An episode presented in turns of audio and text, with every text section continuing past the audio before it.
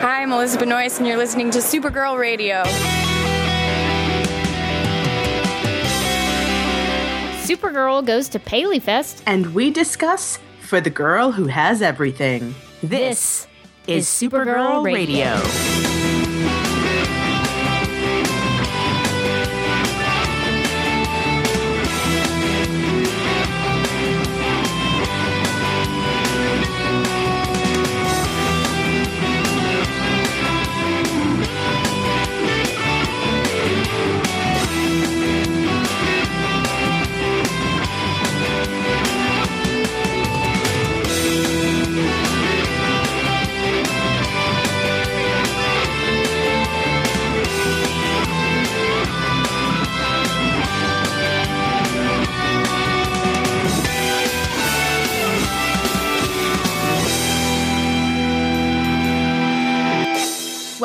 Supergirl Radio, your source for all things related to CBS's Supergirl TV series and the character of Kara Zor-El. I'm Teresa Giussino. My name is Rebecca Johnson, and in this episode of the podcast, we're going to talk about the season one episode of the show titled For the Girl Who Has Everything. But before we get to our discussion, we have the news.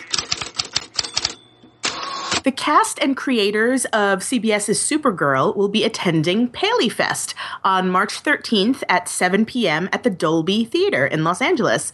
Uh, if you'd like to get tickets and see them in person, head over to paleyfest.org or to ticketmaster.com and yeah, I, I hope to get tickets for that. I haven't been able to uh, to get tickets yet, but I will. Hopefully, I'll be able to uh, to snag a couple of seats and uh, maybe report back on the goings on. That would be great. Um, I will not be able to attend in person, but I, if I remember correctly from past Paley Fest, I believe they might stream it. Yeah, they well. usually do, mm-hmm. Mm-hmm. Or, or they'll have like it available on video to watch afterwards. Like there's always a way to see the presentations online after the fact. So, and I'm sure you know Supergirl Radio will provide you all with links and. Yes and stuff uh, so that you can catch that as well. But yeah, for those of you in LA uh, or who will be in LA on March 13th, uh, it's a little extra special Supergirl goodness for you. But yeah, that's that's pretty much it. We're light on news this week, so we'll just hop right into our discussion of this, you know, very interesting episode uh, of season one, titled "For the Girl Who Has Everything." Uh, here is the official description uh, from CBS. Quote. Kara's friends must find a way to save her life when a parasitic alien attaches itself to her and traps her in a dream world where her family is still alive and her home planet was never destroyed. Also, Alex, Hank, and the DEO must fend off a Kryptonian attack while Kara is out of commission. End quote and yeah, as we mentioned, I think last week, uh, this is based on the uh, Alan Moore, Dave Gibbons uh, Superman story for The Man Who Has Everything, where Superman's superhero friends come over for his birthday and find him in the thrall of a Black Mercy. Um, which, which I discovered when I went back to actually read the comic. I'd seen the JLU episode many, many times, but when I actually mm-hmm. sat down to read the comic, I was like, "Oh, Robin is here!" Like yeah. in in the JLU episode, it's Batman and Wonder Woman coming over to celebrate Superman's birthday. But in the comic, Robin is hanging out with him. So it was just really funny to see those differences between those yeah. uh, that adaptation of the comic versus the Supergirl adaptation of the comic. And I love that they that they gave Supergirl this story. Um, because for all that you know supergirl has had her own you know comic title and and has been in a bunch of stories and all sorts of media I feel like there are certain kind of like Superman, I guess, milestones and linchpins that that she hasn't had yet. Um, and I feel like this is like a great. They took a great opportunity here to kind of give her this one. Um, I wonder if they will, you know, translate other Superman stories through like a feminist lens or a feminine lens, I should say, um, and tell those stories from the point of view of this character. And well, and I think it acts this story actually works better for Supergirl than it does Superman, even though I like what the Alan Moore, Dave Gibbons, even the JLU episode does for Superman, where it gives him an I it gives him an opportunity to experience Krypton and what life would have been like.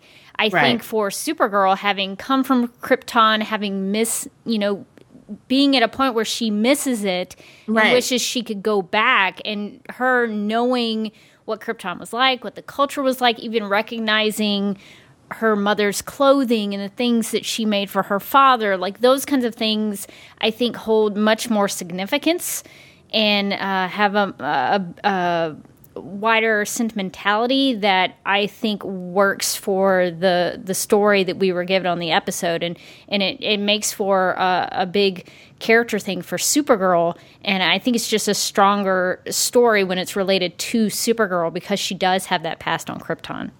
Yeah, I totally agree with that. Um, and it and it was really powerful because she is able to, you know, the the uh, Black Mercy kind of is able to tell what your heart's desire is, and her heart's desire is kind of filled with more detail than Superman's would be because she knew it, um, and because it was a, a more difficult break for her.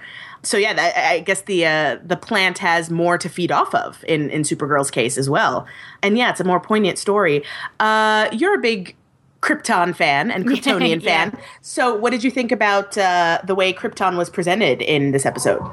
Well, my first reaction was, and I think I tweeted it. I was like, "Key legs!" Like I got really excited about that. Now, now in Man of Steel, they pronounce it key legs.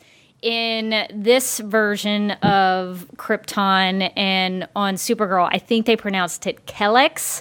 So it might be a little different. And I sort of prefer Kelex because I think it sounds cooler. But I was also like, and this is like my nerd brain being like debating the pronunciation, The pronunciation of this minor this thing. minor Kryptonian robot. But I was like, well, Kel sort of sounds like Kal, so it sort of makes sense that like if it's Kal-El, that it could be Kel, uh, Kel X. Like that sort of makes sense. But I just was glad to immediately like when Kara wakes up, that's what she sees first is this Kryptonian robot that is always associated with the House of El. So I thought that was a really nice touch. And it was just a, a refreshing thing to see. And it, it really puts you in Krypton, or there, it did me. I don't want to speak for you or anybody else listening to this, but it put me in the world of Krypton immediately. And um, so that made me very excited. And it took me a little while to adjust to the difference between this adaptation and what I was used to with For the Man Who Has Everything because in the comic and also in the JLU episode when the when the Black Mercy attacks Superman he when he's in that dream world he doesn't know it's a dream world at first. He just thinks it's everyday life. He wakes up and that's just it's sort of like the truman show. Like he's just that's his everyday. That's how Right. he operates. This is his family. This is what he's always known and over time in the story as batman and wonder woman and even robin in the comic like when they're trying to get him out of it it sort of starts to make sense to him that this is not right. Something about this isn't right. And the difference here on supergirl is that when she wakes up she immediately knows that this dream world is not real. This isn't right. Yeah, yeah, she knows off. she knows that this something is wrong and the it's actually the reverse that over time she starts to lose her memories of earth and it becomes her normal. It becomes what she thinks is real. And i feel like i've been actually i know i've been referencing peter pan a lot on the podcast lately. But it sort of also made me think of Peter Pan because if I am recalling things from several different adaptations of that story, is that over time, when you're on Neverland, you start to forget about You your forget. parents.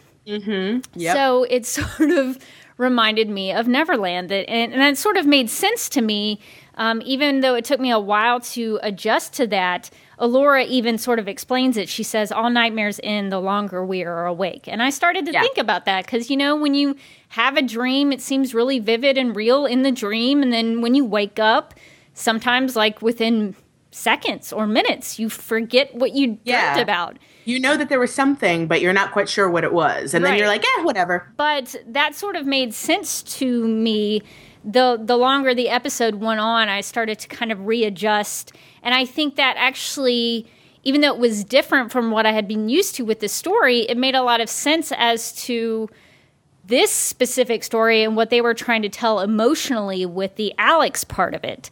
Yeah. Um, and yeah. and Alex was uh, actually something else I had to adjust to, and I, I guess the bottom line is that overall, what they did with this adaptation, even though there was no like equivalent to Van-El, um, Right. for Kara, she had nobody in the dream world that she felt like she was being pulled apart from. It- Right. It, was almost like the reverse with Alex is that she was being pulled towards Alex. And Yeah. so even though it was different, I thought that that actually really worked for what they were trying to do on Supergirl. And so I liked that a lot. I loved the fact that she was gradually losing her memory. I think that was kind of a more a more terrifying choice. Um, to, to to see her to see Earth slipping away from her rather than her regaining Earth um, was kind of and and this is just you know personal for me because like not to get too much into it but i have a lot of uh, alzheimer's in my family. Um, and a lot of uh, you know so memory for me and like losing one's memory specifically is a terrifying prospect.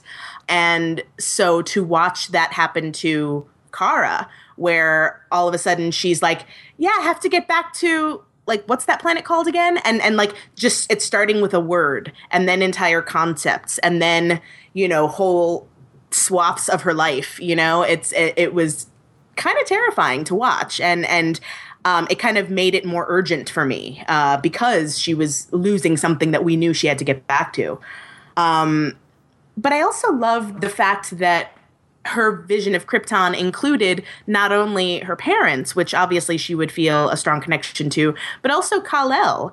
Um, and I think on some level, uh, it was cool that they kind of included him in this because her entire purpose for going to Earth was to protect him. Right. And she kind of missed out on this child that she was supposed to essentially raise. So like that, I think to me was the the Van El um, tie in there too, is that she got to essentially have the kid that she was supposed to be looking out for again, um, Well, as and I- opposed to waking up and having him be Superman. Well, and what I really liked in terms of dialogue there was when Alex is sort of threatening her dream world and they're all kind of really scared of her.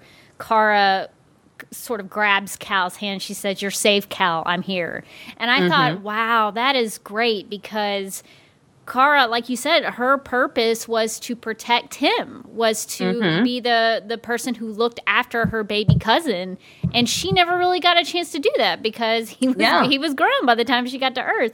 So I thought I liked that little dialogue because, uh, or or those two lines, I guess they are, that she Yeah. she got to protect him literally. Totally. And yeah, it's kind of interesting to think about because throughout this this season, Kara has pretty much been trying to find her purpose because her original purpose was thwarted. Like it, it, you know, she came she came to Earth with one purpose in mind, didn't get to do that. Now she has to figure out what her her her new purpose is through this heroism business. And so to be able to watch her reconnect with her original purpose was kind of even though she didn't know that that's what was happening, um, was really cool to see. Obviously, there's you know kind of two halves to this episode. There's the the stuff on you know fake Krypton, as I've been calling it, or um, there's the stuff at the DEO because obviously with Supergirl out of commission, they have to deal with a lot more stuff. And in addition to dealing with Kryptonians uh, who are trying to wreak havoc, they also have to deal with keeping Kara's life together while she's out of commission and protecting that you know oasis that she has for her you know humanity and her you know the place where she can have a, a normal life and preserving that for her what did you think about that side of the story Yeah, they had a lot going on. In addition to a possible Kryptonian invasion, where there's some sort of situation with this myriad thing that nobody knows what it is. Yeah. Uh, some sort of solar uh, thing that's messing up all the satellites. And then you have the Catco stuff. And then you have Maxwell Lord, who is still kind of a threat to them. And so, yeah, I, I did think they had a lot on their plate. And I was pleasantly surprised to see that they for the most part were able to keep it together and i think it it took all of them to do it i think you know and i think the show did a good job of utilizing all of those characters. You know, Alex was a huge part of this episode, but J'onn played his part. James had a part to play. Winn had a little bit of a part to play. So Yeah. I was glad that all of, you know, Kara's family was a big theme in this episode, and it was nice to see that all of her family got to help her in this situation, and they all were used in a way that made sense for their characters. It's funny because I have mixed feelings about that. Um, about the like seeing them side by side, like Kara's Earth family versus Kara's Kryptonian family. Um, obviously, Alex, you know, was a huge part of this episode, and I and I loved her in this episode. I loved the fact that when talking to Alura's hologram, she was like insisting on finding information and was like, "No, I've always protected her. You know, like I this is my job. I have to do this, and you're going to help me." Um, I mean, that scene broke my heart. Um, J'onn seems to be making a career out of pretending to be Kara, um, which I, I- think is like, oh my god, you need to like, they need to figure out another way around this. You know, like they can't just keep going to him every two minutes every time Car is in a jam. Okay, can Um, can I talk about something really briefly about that part of it? Because um, I have been very outspoken about this whole deception business. But here's what I don't get about that in terms of the DEO preserving her no, quote normal life. Is that they keep treating her job at Catco like if she loses it, it is the end of the world. Right. And I don't fully understand or buy that at all. Because Kara, I think, believes that her normal life is going to work with her friends and goofing around with her friends at work and that's that's what normal life is. Well, Right. to me when I watch that I'm like a lot of my best friends don't work at the same place I work at. You know, Right. we don't all work for the same company. right. A lot of my best friends don't even live in the same city I do or Right. the same state. You know, some people probably have friends who live in other countries. Yeah. I'm like, this is the normal, Kara. If you want to have a normal life, maybe go to a job where you have to go meet your friends for lunch at some restaurant because you can't Right. just go to the break room. Like, that's Right. normal. So Yeah. part of me like rejects that idea that they've got to preserve her Catco job because that's her normal life. Because Well, I'm just like think- that doesn't make a whole lot of sense to me. Well, no, I, and I think it's less about that because obviously she could work anywhere. It's not like she can't like, well, maybe not in this economy, but she, you know, it's not like she can't just find another job, you know. But I think because it's important to her, it's important to them, and she loves being there. She enjoys working at Catco. Given the choice, she wouldn't want to be someplace else. So I think they are protecting this specific job because it matters to Kara. And they wouldn't want her to wake up and suddenly be like, guess what? You're unemployed. Like, well, that's true. Yeah, you know. yeah. but I had mixed feelings about how this episode was kind of written and structured in that I felt like the Catco scenes, while I get what they were trying to do in that they wanted uh, Hank to have a reason to trust James and Winn more. And so, in order to do that, they have to have him pretend to be Kara so that he can see how Winn and James function for her at work and see Right. their relationship so that he could trust them and let them come to the DEO. And I, I get that, but like, I feel like every time they went back to Catco, it like sucked the air out of the story. I would Um, actually agree with that. And like, so rather than doing that, I kind of wish they would have spent more time on Krypton and kind of had it be a slower progression. eh, Uh, watching, you know, Kara kind of deteriorate. And then on the other side of things, watching the team kind of flounder without her or, or, you know, like it, I feel like those sides of the story deserve more attention that this third thing of, of like Cat still being pissed over her son, like, and I get that she's upset that he's gone, but I also feel like she understands there's email and telephones, you know, Yeah, like yeah, yeah. like him leaving town is not the end of your relationship now that you've rekindled it. So I don't buy that she would be that upset over, you know, but she was like you know screaming and then of course, you know, J'onn pretending to be Kara and being all gruff and, you know, stern didn't help, but I thought Cat was being really like I, I didn't believe that she'd be that upset about it still. Yeah, Um, I I would agree with that. I I think they're going out of their way to make Cat unlikable, and I don't really care for that. yeah, because I am and I don't know why. Like, what purpose does it serve? Yeah. I don't see. I don't. I, I don't get it either. Um, I and I and I also don't like that they are. I think I, I feel like this has been the second episode in a row that they've sort of played her for laughs. And Mm-hmm. I think what worked for Cat in the beginning of the season was that she was kind of a force to be reckoned with, but she was like this human baguette. You know, she was hard on the outside, soft on the inside. you know, like she Human baguette. I love it. she was uh, a, um, a, a riddle that was wrapped up, but you could kind of try to figure her out because her character was interesting. And now I kind of feel like they're just playing her as one thing. And I, I, I didn't very, and I also kind of thought they were sort of making fun of her a little bit because Yeah. one, one of the pieces of dialogue, she says, I see the real you and I cannot unsee it. And I was like, okay, well, now you're just rubbing it in her face. Right. So that stuff, I I would agree with you that the Catco, even though it was fun to see Melissa Benoist to get get to sort of have another crack at Martian Manhunter. Her, yeah, her performance was great. yeah, but- I mean the yeah. com- the comedy bits in that were were were good, and I I think it was interesting for J'onn to understand what Kara's Catco life is like. I think that's sort of important for him as a character to understand Right. that when she's not at the DEO, this is what her life is. right. But I would agree with you that maybe utilizing the other parts of the episode more would have been beneficial because I when you were talking about that I was like, you know, I would have wanted to see more of Alex on Krypton. I would I would have wanted to see more of her experiencing alien things or uh, maybe meeting some interesting people or part of Kara's family. Like that could have been really interesting. Or like you were talking about the the team sort of floundering without her, you know, having to kind of pick themselves back up a little more or failing at things that they can't do because Supergirl's not there. Um, you know, that could have been interesting. But yeah, I mean, I guess they needed to show that it was important that Kara's normal life was preserved. But I, I would agree with you. I think the Catco stuff, it, it really Like- dragged it down for me. It's and, and it's so funny because there's so many other solutions to that problem.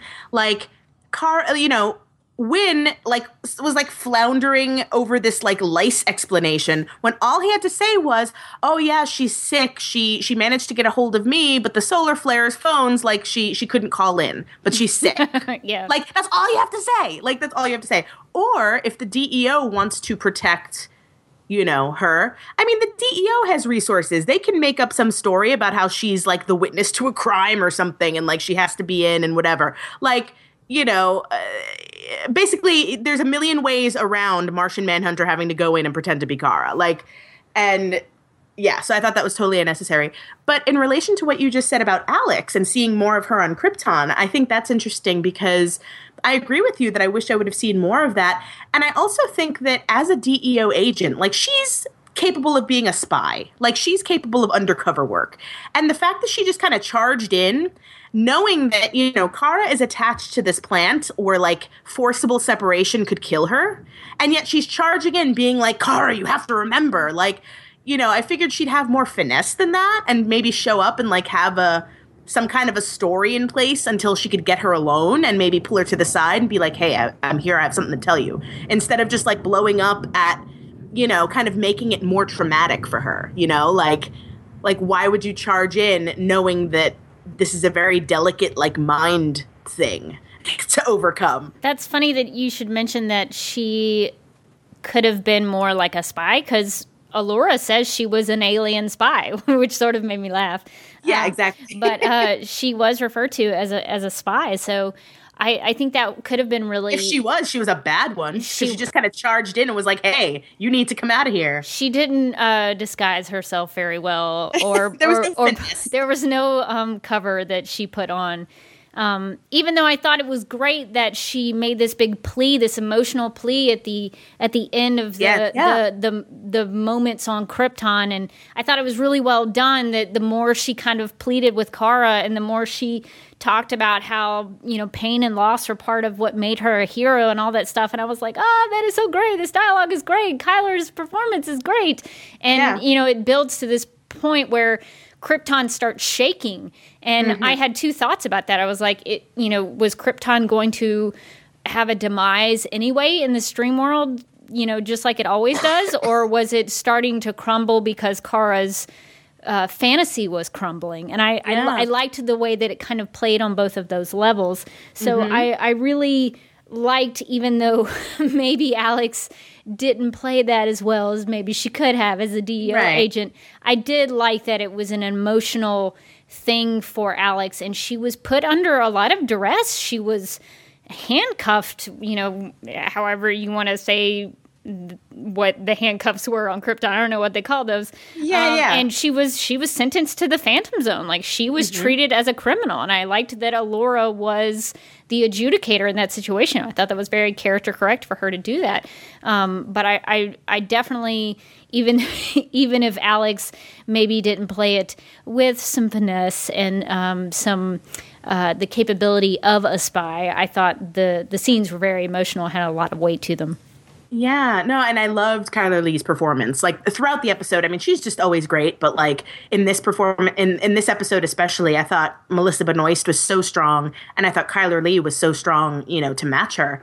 I agree. That scene was was it really had a lot of weight, um, which is surprising considering that it just kind of like happened real fast. Yeah. Like there was no build up to it. It just like you know, and, and so that goes to show how good uh, Chyler Leigh's performance was that we were able to have that emotional connection to that scene, despite the fact that it wasn't really earned on a script level. I don't think, but also something that I, I was just thinking about because this is all in Kara's mind. So like it's not like Alex is actually going to the Phantom Zone. Right. and unless Kara is thinking about the Phantom Zone, like there is no Phantom Zone. So like what would have happened to Alex if Alex would have just been like, "All right, send me the Phantom Zone." Like what's like can you picture the Phantom Zone right now? Cuz otherwise there's no Phantom Zone. If I like if I walk out of this room and you're not thinking about it, is the room there?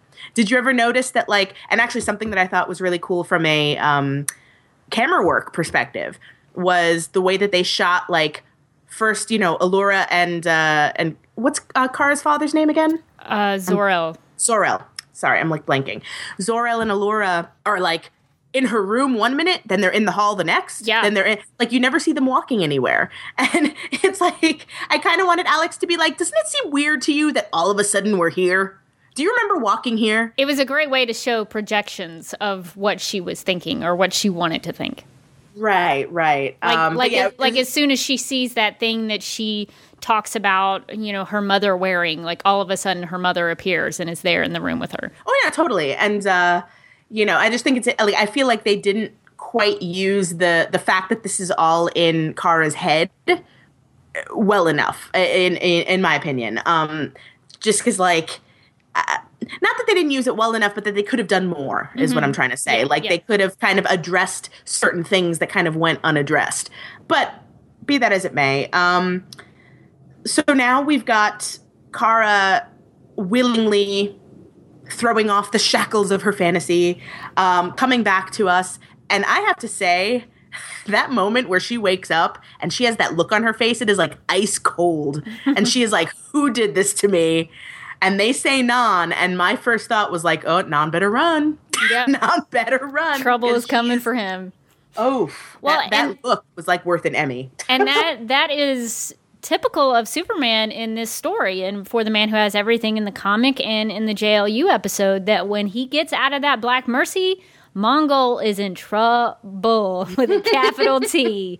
Um, so I liked that Supergirl was allowed to be just as angry as Superman Yeah. in that story. And she wailed on Non. Mm-hmm. Like I kind of loved watching that because he's such he's such a smug little jerk, and I love I loved watching her just beat the tar out of him, like just pummeling him, and because he totally deserves it. And but yeah, what did you think about that? The resolution of that side of the story. Yeah, I have really started to like Non. Uh, in terms of being a villain, I think I like that he's a smug uh, son of a gun. I, I enjoy right. I enjoy that about him. Um, mm-hmm. But I was upset that Astra has left us so soon. I was hoping that she would stick around for longer because I, I think there could have been a lot that they could have played where maybe non betrayed or or either one Astra could have betrayed non when maybe she did a little bit in this episode. Well, she where, did, yeah. Where where she helped Alex. And she lied to him. Mm-hmm. So I, I guess I, I, sort of was disappointed with that, but I, I did like that they had this parallel they had parallel fights going on yes. where it was Supergirl versus Non and then Astra versus versus Martian Manhunter even though they didn't really fully explain and I guess you don't need to where Astra knows about the Martians, the Green Martians. Um, she sort of alluded to the fact that she knew who he was, what his uh, you know race of people was about, you know what their story was that you know he should have not existed. Um, so, well, I feel if if Krypton knows about Earth, they they would know about Mars. I mean, it's not like it, it's not outside the realm of possibility that Krypton and you know they're keeping an eye on us. Why wouldn't they be keeping an eye on Mars and Venus and all the other planets in our solar system well, that, That's very true, and I sort of like that. Maybe there's some history that maybe later on down the road, if we get several seasons, they could mine that for some story that maybe the Kryptonians and the Martians uh, had something to do with one another. Uh, mm-hmm. So there's something that you could go back and, and play with later. Um, even though I kind of thought it was strange that Astra would just immediately wanted to kill him, but uh, right.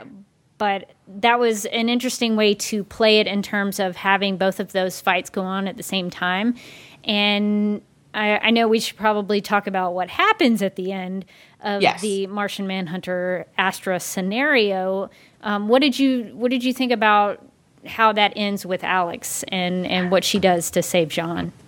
Yes. Well, um, because uh, I am I am one hundred percent hashtag Team Alex. Like I love Alex. Um, I see why she because okay, we're not gonna. I mean, it's not like people listening to this know what happened. So she killed Astra with a Kryptonian like or with a uh, kryptonite machete, basically. Yeah, yeah, She's yeah, like, you know, while Astra is fighting Martian Manhunter, it looks like Astra might sort of have the upper hand on Martian Manhunter at one point, and so Alex comes up from behind her and just jabs the the kryptonite machete into Astra um, and kills her and I understand why she did what she did. Like, you know, it's it's interesting too that she has to save Martian Manhunter, who's like one of the most all powerful so beings. powerful. um, and yet, you know, he's fighting a Kryptonian, and he needs like her to help. Like that. I, that's the only thing that I thought was a little bit off there. Um, I felt like they kind of forced forced it on Alex where yeah. it didn't need to be. But be that as it may, because you know, even superpowered beings need help sometimes. Like you know, Superman has needed help and whatever. Sure. So you know, I, I understand why Alex stepped in. What I don't understand is the need to not have Alex tell Kara that that's what happened. Um, because the thing is, like, I feel like if if Kara knew, she would understand that while yeah, it sucks that she had to kill her aunt, it's understandable that this happened in the heat of a fight. Um, and the fact that like Hank is taking the blame for it, like Kara isn't necessarily going to look differently at Hank, you know. And she she loves and respects him. Um, she's come to to appreciate him more. Like, uh, so I don't think I think they're not giving Kara enough credit for being able to kind of separate that out. Then again, you know, Kara doing certain things over the course of the season, she might not warrant that kind of credit. But um, after all of that happens, and Alex and uh, Hank are back at the DEO talking about it, and she asks him, "Why did you cover for me?" And he says, "Because you're Supergirl's hero." Right. But then he also says, like, "We're not heroes, we're soldiers, and this is what soldiers do." So, like, first of all, are soldiers heroes or not? Secondly, yeah, yeah, yeah, yeah. You, you know, like, like, what do you like? What what does the word hero mean to Hank that he's using it in two completely different ways? And so I thought that was all really unclear. Just the motivation behind keeping it a secret from Kara doesn't make sense to me. I sort of get what they were trying to say about how Hank wanted to protect Kara's view of her sister. But I agree with you. I don't think she's going to look at J'onn any differently. And I think she would understand that Astra killing J'onn would have warranted some protection. I think I think Supergirl would have understood that and I think Supergirl would even understand the temptation to do something to Astra because she had faced that temptation in a previous episode where she almost uh, killed Astra herself when she had yeah. Astra down and she For a second I thought she was going to kill Non, honestly. Like yeah. I was the way she was she was, you know, kicking the crap out of him. I was waiting for her to like go that one step too far. The only thing that I think maybe you could, you know, do to justify that part of it is that when Kara comes out of the dream world and she's had this realization that Astra was in her family on the dream world and was part of that for yeah. her for her fantasy that that Astra meant more to her because mm-hmm. of that. In that moment. Yeah. yeah. Uh, because she, you know, she even has that moment with her, but right before Astra dies, which was really nice that she says, you know, you were my family. You weren't my enemy on, on, on Krypton in that dream. You were my family. Um, but I, I, I agree with you. I think, I think Kara would eventually maybe she'd be upset about it for an episode or two of course yeah but, but i, I think mean, but i think she would ultimately understand that when things come to blows like this that Alex in that moment made a decision to protect J'onn and Astra was go- she was going to kill him. Um, right. So I, I, do think it's kind of unfair to put Alex in this situation. Um, but my bigger problem that really caused some confusion for me with this whole scenario was that I don't understand fully how the kryptonite sword affected Astra because didn't they make a huge deal like I don't know what episode it was, but back in maybe the the old year of 2015, um, uh, a couple of episodes ago, when the Kryptonians kind of figured out that kryptonite was a thing and uh, Hank Henshaw had used a kryptonite knife on her, and so they made those things that went on their uniforms. Oh yeah, well she wasn't wearing one. Oh, Why would she, she be wearing one? Yeah, like because it's that like bright blue, that blue thing, like I, that they had on to like. Yeah, yeah, why wouldn't you bring that with you? I thought she, I thought they had shown them throughout the episode with them on. Maybe she didn't have it on in the moment but I was just like, that seems a little convenient that yeah. when she's not wearing this protection from kryptonite, she's stabbed in the back with this huge kryptonite sword. Yeah, so yeah. I, I was very I agree with that, as, yeah. to, as to how the kryptonite sword affected her in that way because otherwise I would assume like if she had the protection like maybe Alex could still see I don't even think Alex this now this is really nerdy breaking it down for no reason. Oh yeah, no. Would would she even be able to stab her? Yes. Like would it would even, it even, would break, it even break skin? skin? Yeah, yeah, yeah, yeah. This is what we're getting into now. Um, oh, I pull was, up a chair, kids. Pull up a chair. I was even debating uh, Kara's hair with somebody the other day because I have a friend who just started watching Supergirl. Shout out to my friend Christy. Um, and she was talking about how you know Supergirl's hair, you know, is not a, really, you know, she was joking that it's not affected by being windblown when she flies. And I was like, well, Kryptonian hair is pretty strong. You know, they, right. you know that's why Superman has to yes. use his heat vision in the the mirror to shave his face because you know Kryptonian hair is very strong. Um, it's true, and that's why that curly Q never moves in front of his, his forehead. That's, that's right. Always there. That S curl. Me. Uh, speaking of which, was present on the Dream World in Krypton with uh, little Kal-El. Um, yeah. But yeah, so the whole like kryptonite sword piercing the skin. I don't know how that works. So I I had more of a problem with that little nitpicky part of it than I did about what Alex did.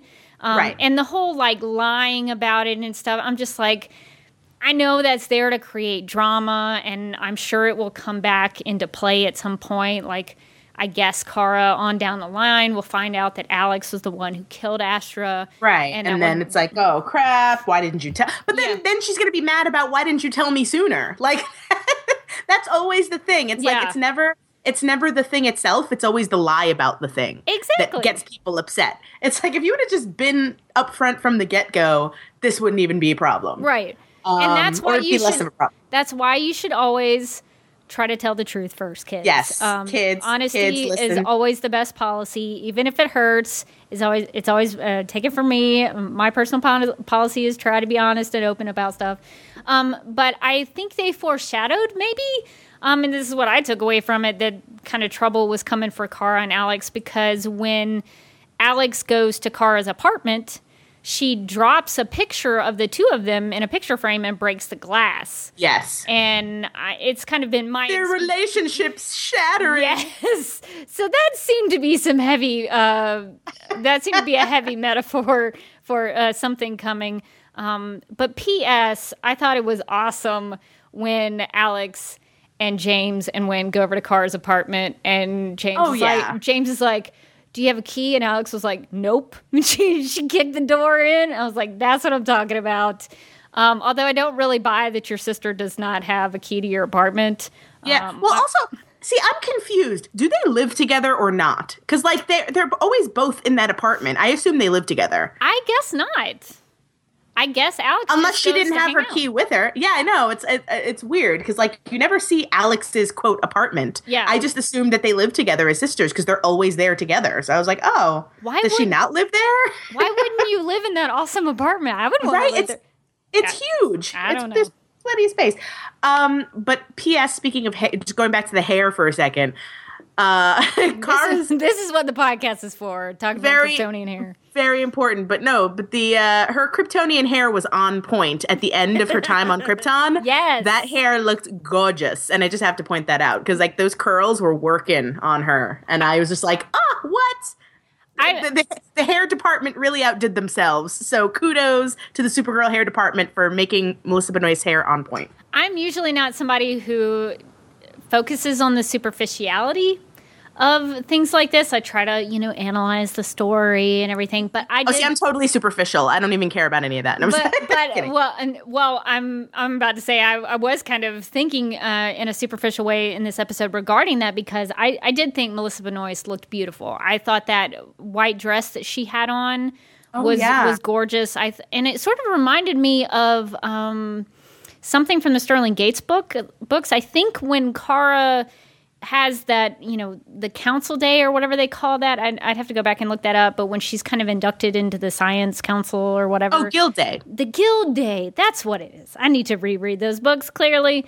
Um, but yeah, the Guild Day. I think that's when it is when she uh, has the white dress on with the S and everything. So I think Yeah. that I. It's my opinion. I'm speculating, but I think they lifted that maybe a little bit from those books because that looked very familiar to me. Yeah, Um, yeah. But I I thought the clothing on Krypton was great, and I I, th- I thought it was interesting that um, and I'm glad that you pointed this out because Kara, I think, was intentionally supposed to look different on Krypton. Um, Mm-hmm. That there would be styles that would be different from what she's used to on Earth.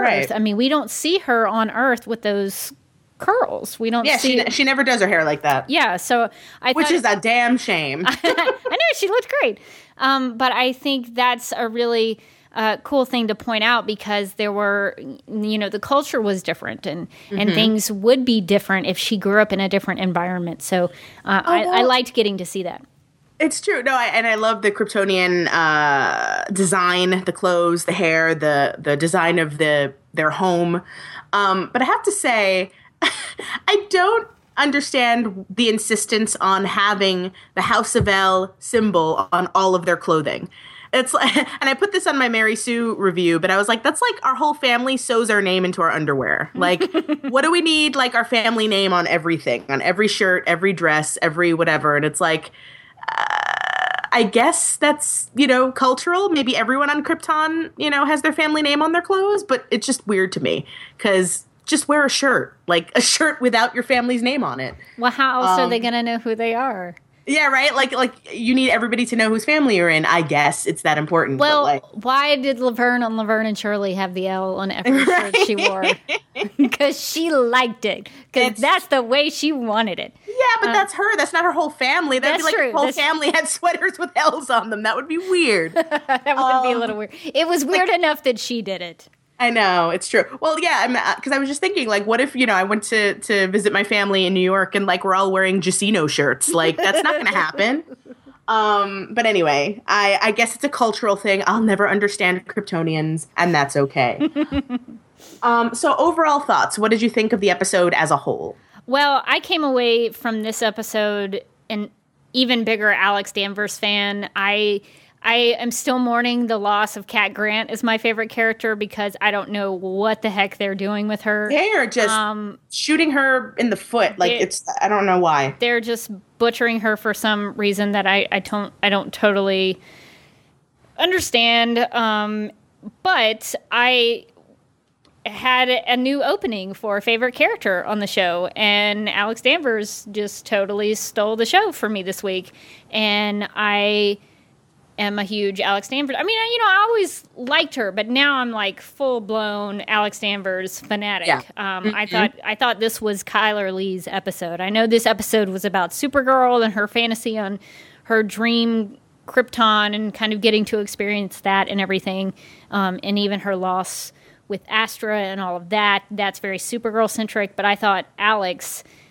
Th- this this was her episode, and I really liked getting to see how far she was willing to go for her sister. And I, I know we kind of briefly talked about that speech that she gives where she's like really vulnerable and really brutally honest with the Alura AI at the DEO. And she just, yeah, she talks about how I used to resent her for coming into my home, for following yeah. me around at school and, and embarrassing me in front of my friends. Like she was honest in a way that made so much sense for her character. And I felt it was very organic because for a young girl like that to have so much responsibility and to have this person that she didn't expect to come into her life um, depend on her and you know she she felt like she had to protect her and now now she's this grown woman and she has accepted that responsibility and she's embraced it and she's willing to go as far as humanly possible. Now, she's not an alien, but as far as humanly possible as she can go to save her sister. And to me, that speaks volumes. And I think Alex um, is the character that I can most. I guess closely relate to on this show. Like I can, I'm not Supergirl. I can't I can't fly. I'm not you know, I don't have Melissa Benoist looks. I'm not Cat Grant. I'm not on that level of uh, sophistication and you know success and wealth and all of that kind of thing. And uh, I can't identify with James. Well, I mean photography maybe, but you know I uh, am not as smart as Winn. Like they're you know their characters. Hank, there's no way I could even compete with Hank. but with but with Alex. I, I I think she's a character I can kind of grab onto because she is a human, because she is someone who looks out for other people and kind of always um, tries to be there for other people. And I, I really liked getting to see the essence of who Alex Danvers is. I mean, all season long we've talked we've talked about and seen that she is Kara's big sister and that she, that's her role. But this this episode I felt like we really really really saw that. And I um I just was so blown away by Alex and, and Chyler's performance in this episode, and uh, it just uh, made me an even bigger Alex fan than I already was.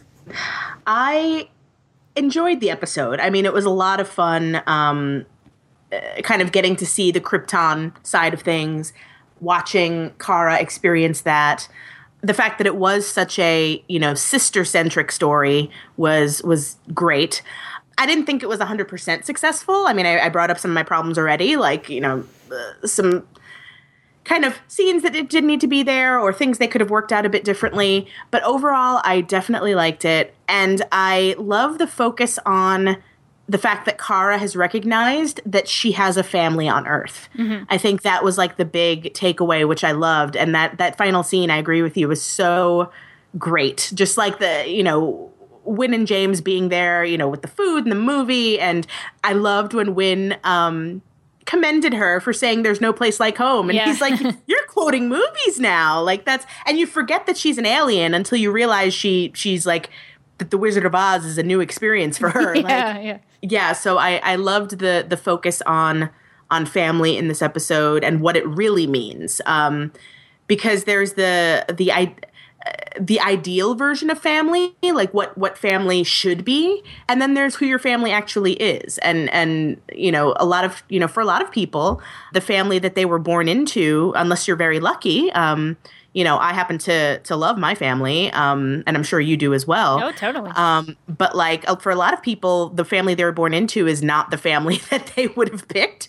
Um, you know, there's there's all sorts of things, but you can also choose your family, Right. And I think that's an important message too. Like your friends, your you know the people that you choose to be close to, uh, they can be your family if you let them. And I love that that's how that's the note that Supergirl ended on this time was that um, Kara might not have Krypton, but she has this family that she chose um, that loves her and, and they look out for each other and they serve all the same functions of a family. right.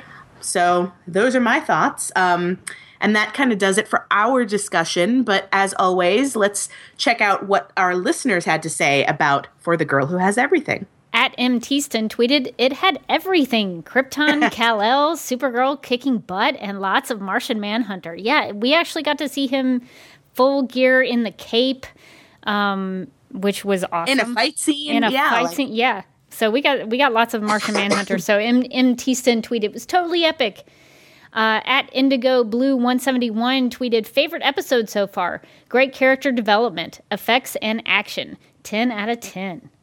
At Is High on Life tweeted, I would like to see a Supergirl Red Kryptonite episode. So, Ooh, yeah. interesting. Yeah, so this uh this kind of makes you want to see some not like Elseworld stories, but kind of alternate what would it do to Kara episodes kind of a thing. So I I think that would probably I don't see, I don't see any why reason they wouldn't do that. I think probably Red Kryptonite uh, will come at some point if we get lots more episodes. Yeah, season two. Yeah. Season two. We've already got green kryptonite. Red kryptonite could be coming. At Ben Ledang tweeted, I really loved this episode. It was extremely moving and I almost cried for Supergirl. Best episode ever. At BMan923 tweeted, I loved this episode. Melissa killed it as Hank pretending to be Kara. She is so good. Uh, at a child golden tweeted i thought for the girl who has everything was an amazing episode you could feel a lot of anguish from the characters at filmfan23 tweeted best episode yet while also emphasizing one of the greatest aspects of the show Kara and Alex's great sisterly relationship.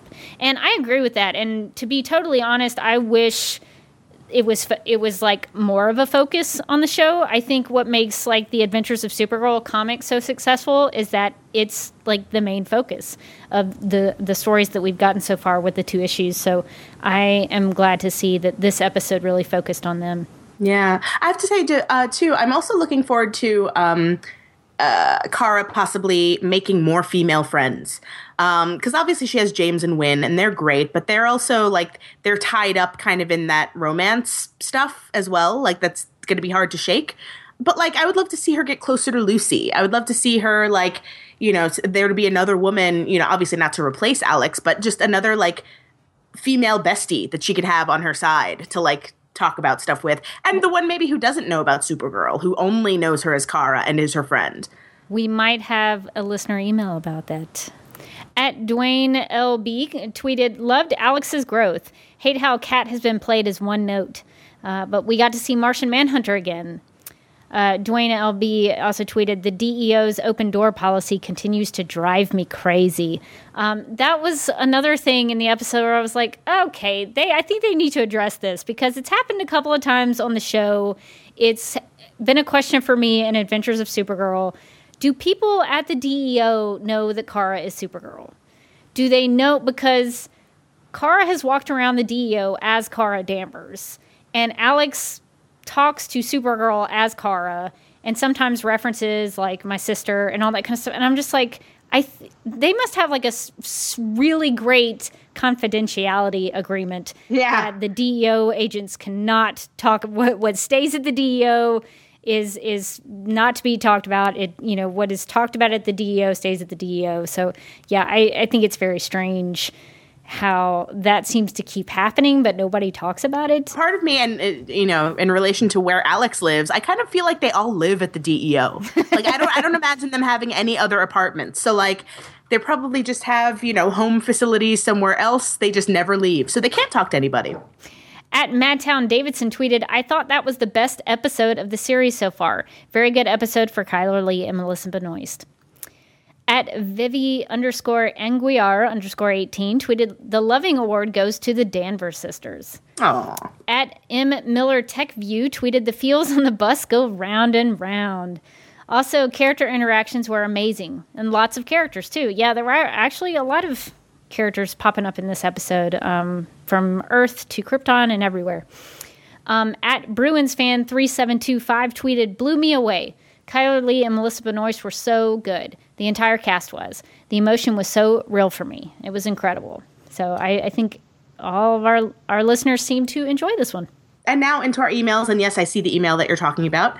Um, we have an email from a listener named Derek who wrote, quote, I was overly excited when I saw that Supergirl and The Flash will be crossing over. I enjoy the podcast and hope to see a crossover podcast with The Flash podcast.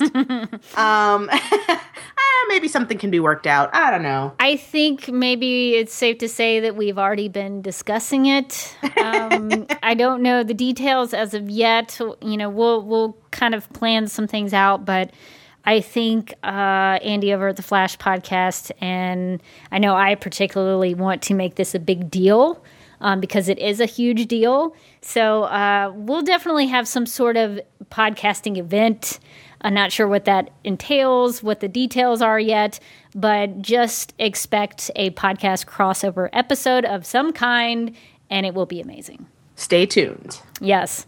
Well, speaking of the Flash and people who run fast, we got an email from a listener named Mike, all the way across the pond in Britain, who writes, "quote I was wondering if you th- if you think we'll ever see Supergirl use her super speed to run fast.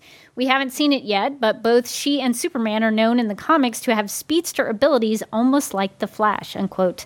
And that's a good point. Like we don't see we see her speed with her flight ability, but we never see her run very quickly, I don't think. And even when she's punching people, it's not like in a quick, like, you know, in Man of Steel when Faora is fighting in Smallville, she's very fast and kind of moves at a very quick pace and quick motions and things like that. But you don't see that as much on Supergirl. So uh, that's a good question. I would assume that she would be able to do that, but I don't know that we've seen it so much. It's funny because I I've talked to so many people and like that's always the thing that comes up is are they going to race like in the in the in the Flash you know uh, Supergirl crossover, and I wouldn't be surprised if they alluded to that at some point like because in in the comics they they have a uh, a race uh, to see who's who's faster once and for all, um, and I think it's like for charity as well. Um, Yeah. but like yeah i'm, I'm sure that they'll, they'll at least allude to that uh, during the crossover if nothing else um, maybe we'll see a little fun race at the end of the episode or something who knows? Mike also asked uh, quote what do you think the ramifications would be of this i.e another supergirl and maybe even superman both in the flarrow universe? Oh got uh, gotcha. Um, so he wants to know like what would the ramifications of supergirl being a speedster be?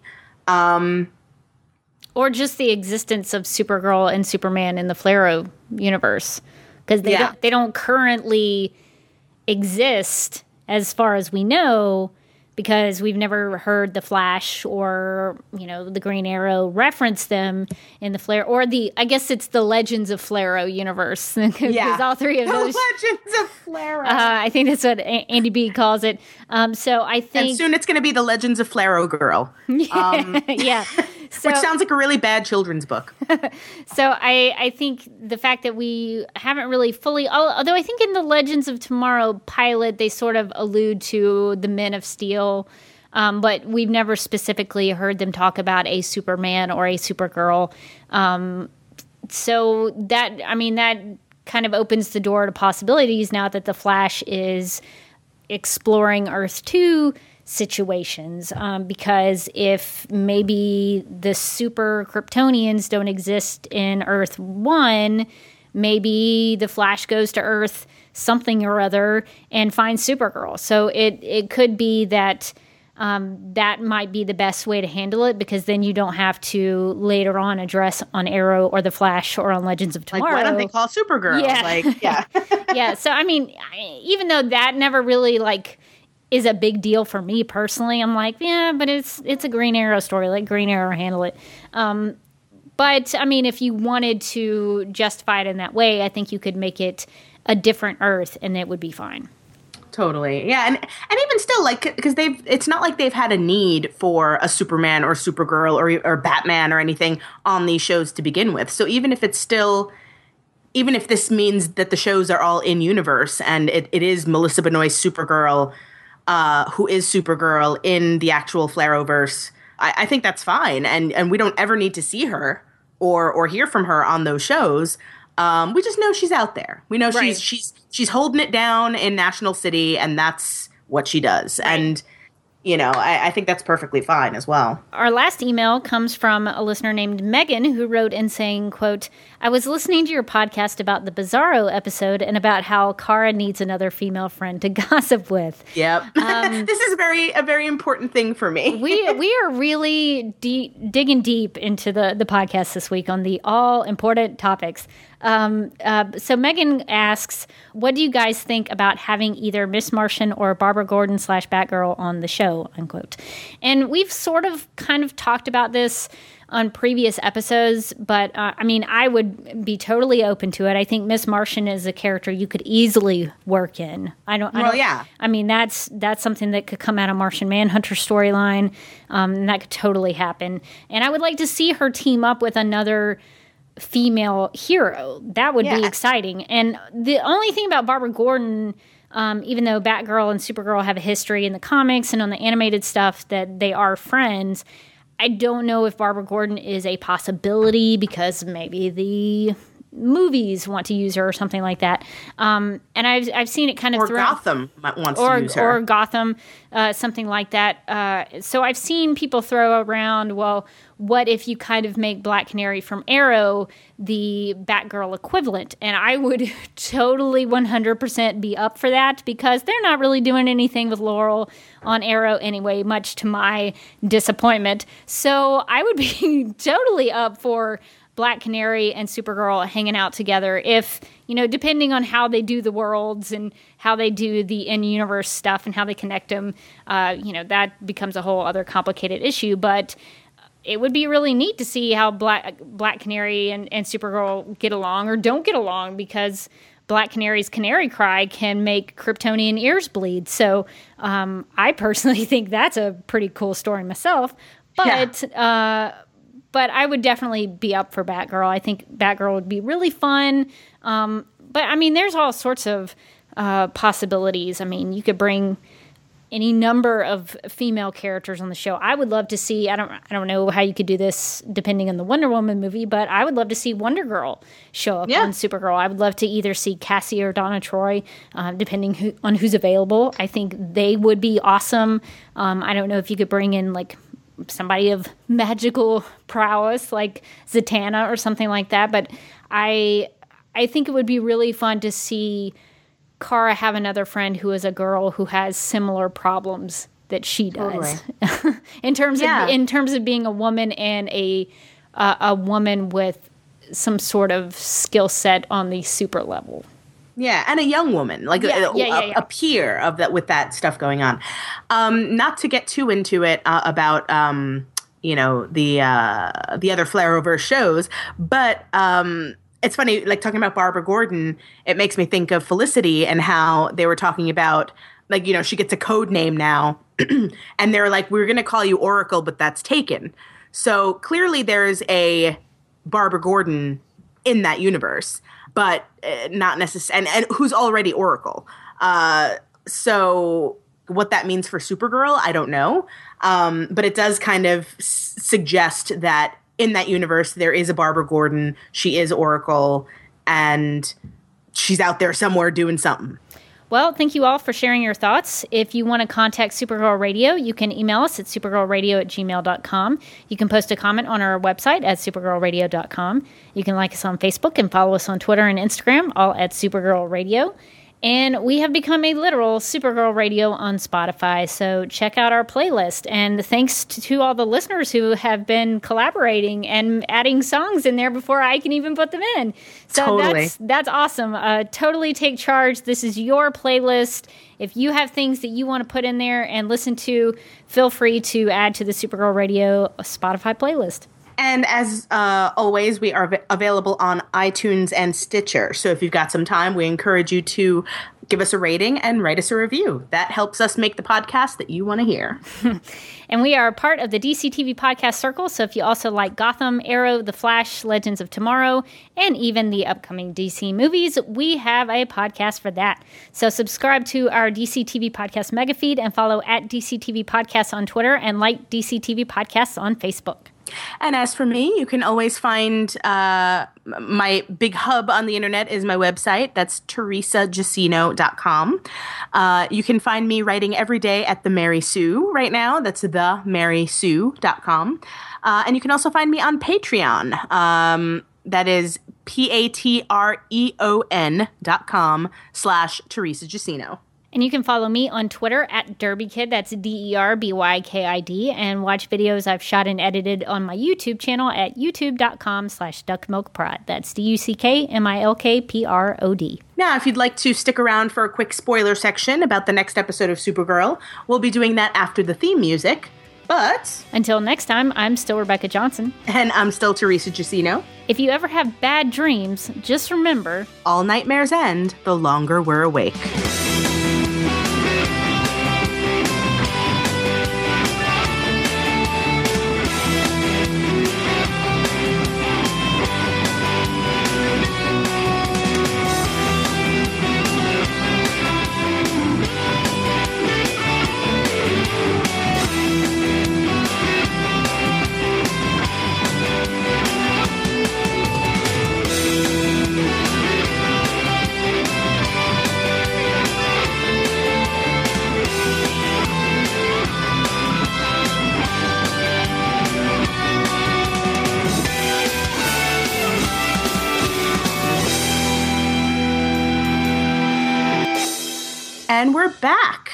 Um, we don't have a new promo to listen to for the next episode of Supergirl because it doesn't air until February 22nd. So we're going to have to uh, wait uh, a week before we get the next episode.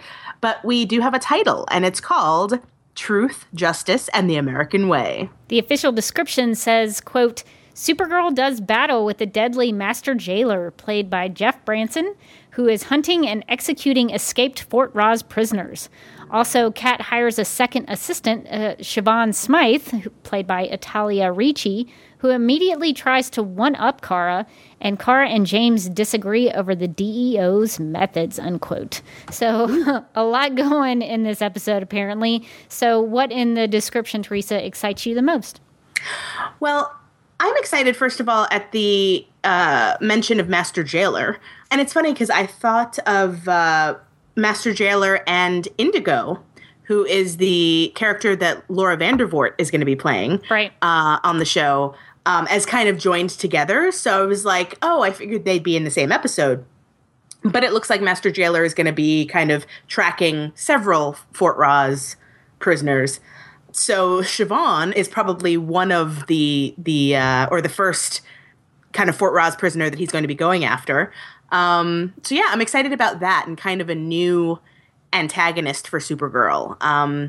because um, you know obviously uh, Supergirl is trying to stop all the Fort Rozz criminals and and stop bad guys and all that, but I feel like Master Jailer, you know, going around killing them in order to preserve justice is a very different approach than what Supergirl would want. So right. I'm I'm looking forward to seeing the beginnings of that and how she might have to deal with him over the course of maybe the rest of the season.